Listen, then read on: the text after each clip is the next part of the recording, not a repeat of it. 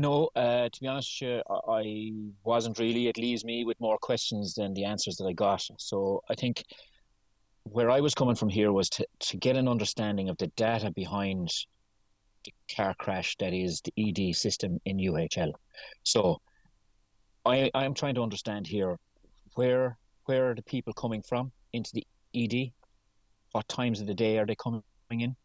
Uh, and whether or not those people could have been treated elsewhere along a different clinical pathway to reduce the overcrowding at the ED. So, um, and I suppose you know uh, there is obviously a, a, an overlap here with the answer with the need for an ED in Ennis, but uh, to be honest with you, that wasn't really the thrust of my questions today. It was to understand the processes behind overcrowding in the ED in, in UHL.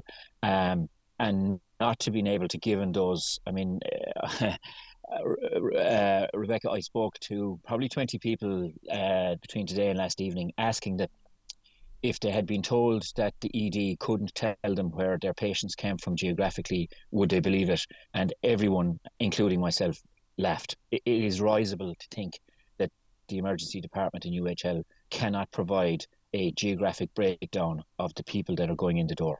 Um, I, I just, it's barely believable. Um, so, uh, you know, I will be, um, I, I, will be focusing on that again. I, am going to have to go probably higher up to the Oireachtas members and say we need to get these figures. They're key to understanding where uh, where people are coming from. And again, they, they, they also said that they couldn't determine whether or not those patients could have been served in another uh, pathway. So, and, and, I specifically was looking at the injury units and the medical assessment units because I see those as providing a short term solution to the overcrowding in the emergency department.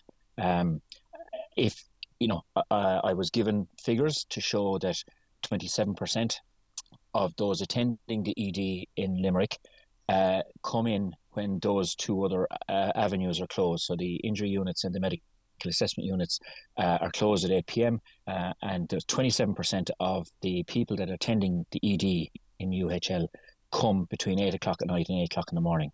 So, you know, does that point to me that maybe our the injuries, injury units and the medical assessment units should be open a bit longer? Of course. Um, I did ask for a breakdown by 24 hour period for when people are coming into the ED so that we get a, a better understanding of the patient flow. So, you know, while uh, if 27% of the people are coming in at night, uh, you know, again, we need to understand how serious are they? Are they things that could be treated in lower order uh, um, uh, through lower to lower order pathways? And if they are, well, then we need to open those and we need to open them for longer times. That's the entire pattern of my questions. I have not got the responses to say that they don't understand or they're not able to provide me, they don't collect the information as to where geographic uh, people are coming from geographically or their levels of acuity. Um, I really struggle with that. Uh, I have a friend who's a, a data uh, analyst, uh, a data analyst, and uh, she, all she did was raise her eyebrows. Uh, that was that was the sum total. She was speechless and raised her eyebrows. You know, this is not rocket science. It's basic management data collection and collating um, and analysis to to reduce the crisis that's in the in in, in the ED in in uh, in UHL. Killian, if this data wants to be put forward, do you think it would better indicate where funding needs to go? Yeah, and I mean, I, I think what we need to understand here very clearly is you know, we need to, uh, the money should follow the patient, if you understand me. So, what my case here is that if we have a an inordinate, inordinately large amount of people coming from Clare going into Limerick for to avail of services that could be provided in a lower order pathway here in Ennis, uh, well, then why are they going to Limerick? It, it's crazy. So, this to me is about saying if you don't understand the basic building blocks here of, of where your your patient pathway and where they're coming from, it's impossible to address the crisis situation. I firmly believe that the information is available. Uh, maybe they don't want to give it to a local county councillor. Maybe uh, an Oireachtas member or somebody getting on to the, the minister uh, may have more success, uh, and that's fine. And we just have to follow that pathway if that's the case. So, Killian, you will be taking this further. You will be speaking to your colleagues in the Oireachtas. yeah, I mean, and this, this to me is, I, I, I mean, I, and I've said this before. There is basic management stuff that data is is at the core of that. Uh, to manage a crisis, you have to understand where the crisis is coming from, uh, and it, it, the lack of this data. I mean, if they don't have it, then they need to start getting it, and if they do have it, then we need to see it, uh, and that's simple as that, as far as I'm concerned if you were to look at some of the reasons that they give for patient assessment, they say that it's not possible to determine if MAU or injury units could have treated any of the cases that came into uh, the ED. They say that information isn't recorded in that way and it would require a manual review of each presentation. If it does require a manual review, do you think we should be doing that then? Um, look, I, am pragmatic know, you know, enough to know that, you know, if that hasn't been known enough to know, well, then maybe we needn't look backwards, uh, given the manpower that would be required with a manual, I suppose, claw back, trawl back to the information. But what I certainly think is that we should be putting in an extra uh, uh, column into the spreadsheet file to say, you know, uh, could these patients be have been treated in, in a lower order pathway? I mean, I know from speaking to National Ambulance Service uh, personnel that 50%, they would say that 50% of what they are dealing with into ED could be treated elsewhere. Um, I have no doubt that if we were to speak anecdotally to the staff in the ED, uh, their frustrations would be equal to that. Um, you know, I have no doubt in my mind that there are, are fraught and frazzled uh, ED staff throwing their eyes up to heaven every day, saying, "How has how has this person got to be here in the ED? Why aren't they being treated elsewhere in an injury clinic or a medical assessment unit? Why are they here in front of us um, uh, in the system as it is?" And and we need to start capturing that.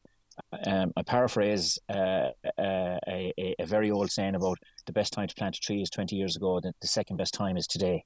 And I would absolutely make the case today uh, the best time to start getting this data was 20 years ago. The second best time is to start today and start getting it. Um, even in, in six months' time, you would have enough of data, I believe, to justify uh, increased uh, investment in, in infrastructure in County Clare, which is where I'm from and, and, and have my pri- primary interest in. But I would imagine that the same could be true for, for, for, for Tipperary.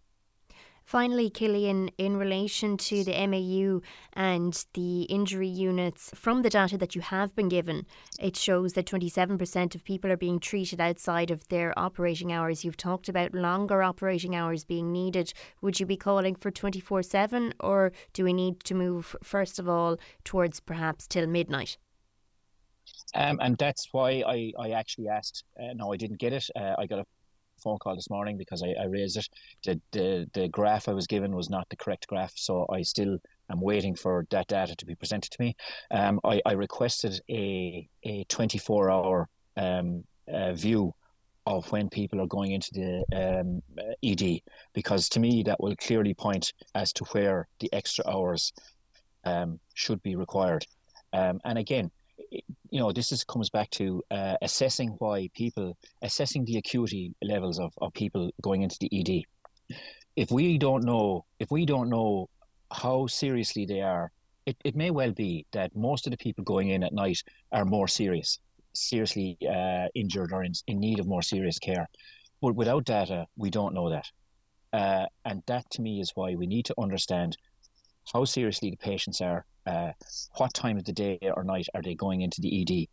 Those sorts of information being overlaid on top of each other tell us very clearly, well, we need to, um, you know, it could well be that a, a, a lot of minor injuries are going in uh, to the ED from 8 o'clock in the evening until 12 o'clock at night.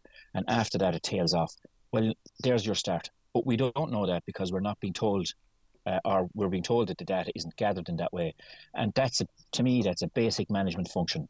Understand the acuity levels of the patients, understand the times of the day or night that they are, in general, are required, and allocate your resources to cater to that. This is basic management 101. Uh, without it, we're kind of flying in the dark here, uh, and, and I think that that needs to change.